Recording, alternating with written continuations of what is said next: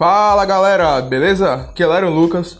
Vamos começar aí um, o nosso primeiro episódio desse podcast falando sobre futebol, futebol brasileiro e futebol europeu, beleza? Bora nessa!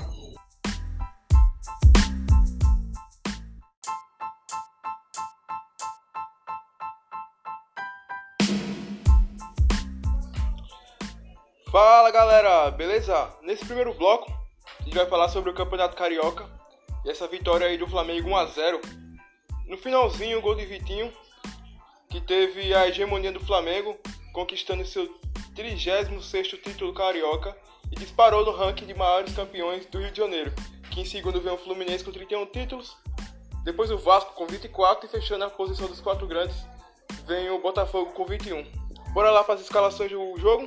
O Flamengo entrou com Diego Alves, Léo Pereira, Rodrigo Caio, Felipe Luiz, Rafinha, William Gerson, Everton Ribeiro, Rascaeta, Bruno Henrique e Pedro. Pedro substituindo Gabigol. Gabigol estava suspenso, levou cartão vermelho no último jogo. E Pedro estava fazendo gol nos dois últimos jogos contra o Fluminense. Escolha acertada, na minha opinião. Bora, bora agora pro Fluminense. O Fluminense entrou com Muriel, Gilberto, Matheus Ferraz, Nino, Egídio, Hudson, Dodi, Nenê, Iago, Marcos Paulo e Evanilson. Bom, no primeiro tempo o Fluminense veio mais com a proposta de se defender, proposta defensiva e explorar os contra-ataques. Teve uma chance lá com o Evanilson e criou pouco, criou pouco no primeiro tempo, ficou a maior parte do tempo se defendendo. Já o Flamengo voltou mais ativo do que os dois últimos jogos. Acho que deve ter tido uma conversa com o técnico lá, Jorge Jesus. E conseguiu voltar mais ativo, mais com controle do jogo, controle da bola, mais posse de bola. Criou uma chance lá com o Pedro, na enfiada de bola de Arrascaeta para Bruno Henrique. Bruno Henrique rolou para Pedro, Pedro isolou. Basicamente foi essas as chances do primeiro tempo. Na volta do segundo tempo, o Fluminense voltou pressionando mais o Flamengo, precisava de um gol para levar para os pênaltis.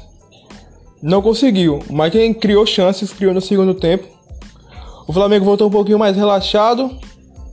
É, no finalzinho, é, o Daí Helman, técnico do Fluminense, colocou Ganso no lugar de Iago.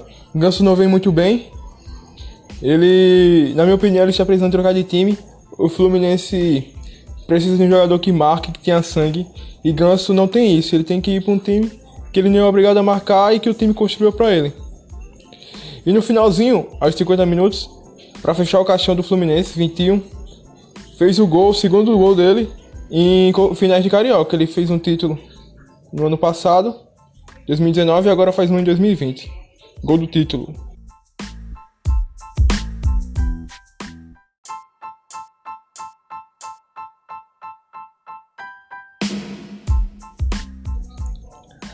Bom, nesse segundo bloco, vamos falar sobre o futebol europeu, os campeonatos que estão rolando na Europa. Vamos falar, começar pela La Liga. O Real Madrid, campeão, 34 título do Real Madrid, campeão para cima do Barcelona. É, o jogo foi entre Real Madrid e Vila Real. Real Madrid venceu por 2 a 1. Benzema marcou duas vezes, enquanto o Barcelona perdeu para o Osasuna por 2 a 1. Messi fez um golaço de falta só que não foi suficiente e o Osasuna acabou vencendo no Camp Nou. O Barcelona perdeu uma invencibilidade de 42 jogos em casa que não perdia. Real Madrid muito bem no campeonato todo, levou poucos, pouquíssimos gols, somente 23. Teve um ataque muito forte, Benzema brilhando, os garotos brasileiros Rodrigo e Vinícius Júnior também.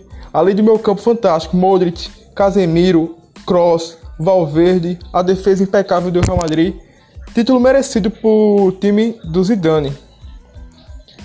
Agora vamos falar sobre a Premier League. A briga tá boa pela vaga da Liga dos Campeões. A briga entre Chelsea, é, Manchester United e Leicester. O Chelsea em terceiro, o Leicester em quarto e o United em quinto.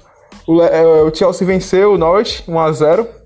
O Leicester bateu o Sheffield 2 a 0 e o United venceu o Crystal Palace 2 a 0. Vai ter a penúltima rodada agora, em que Liverpool e Chelsea, o Chelsea encarou o Liverpool, jogo difícil.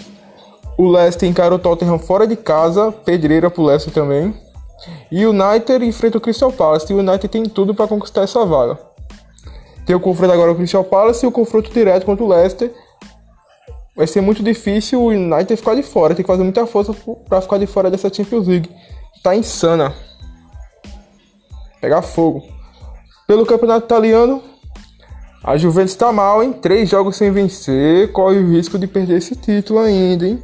Olho na Inter e olho na Atalanta. Vai ter o confronto direto, Juventus e Lazio. Vamos ver aí se a Juventus tropeçar nesse confronto direto, perder até empatar, o campeonato pode estar em aberto ainda, hein? Na França, o PSG se preparando para as finais de Copa, enfrenta o Saint-Étienne na final da Copa da França e o Lyon na final da Copa da Liga. Semana que vem vamos dar os palpites desses jogos, beleza? Valeu, galera. Até a próxima semana.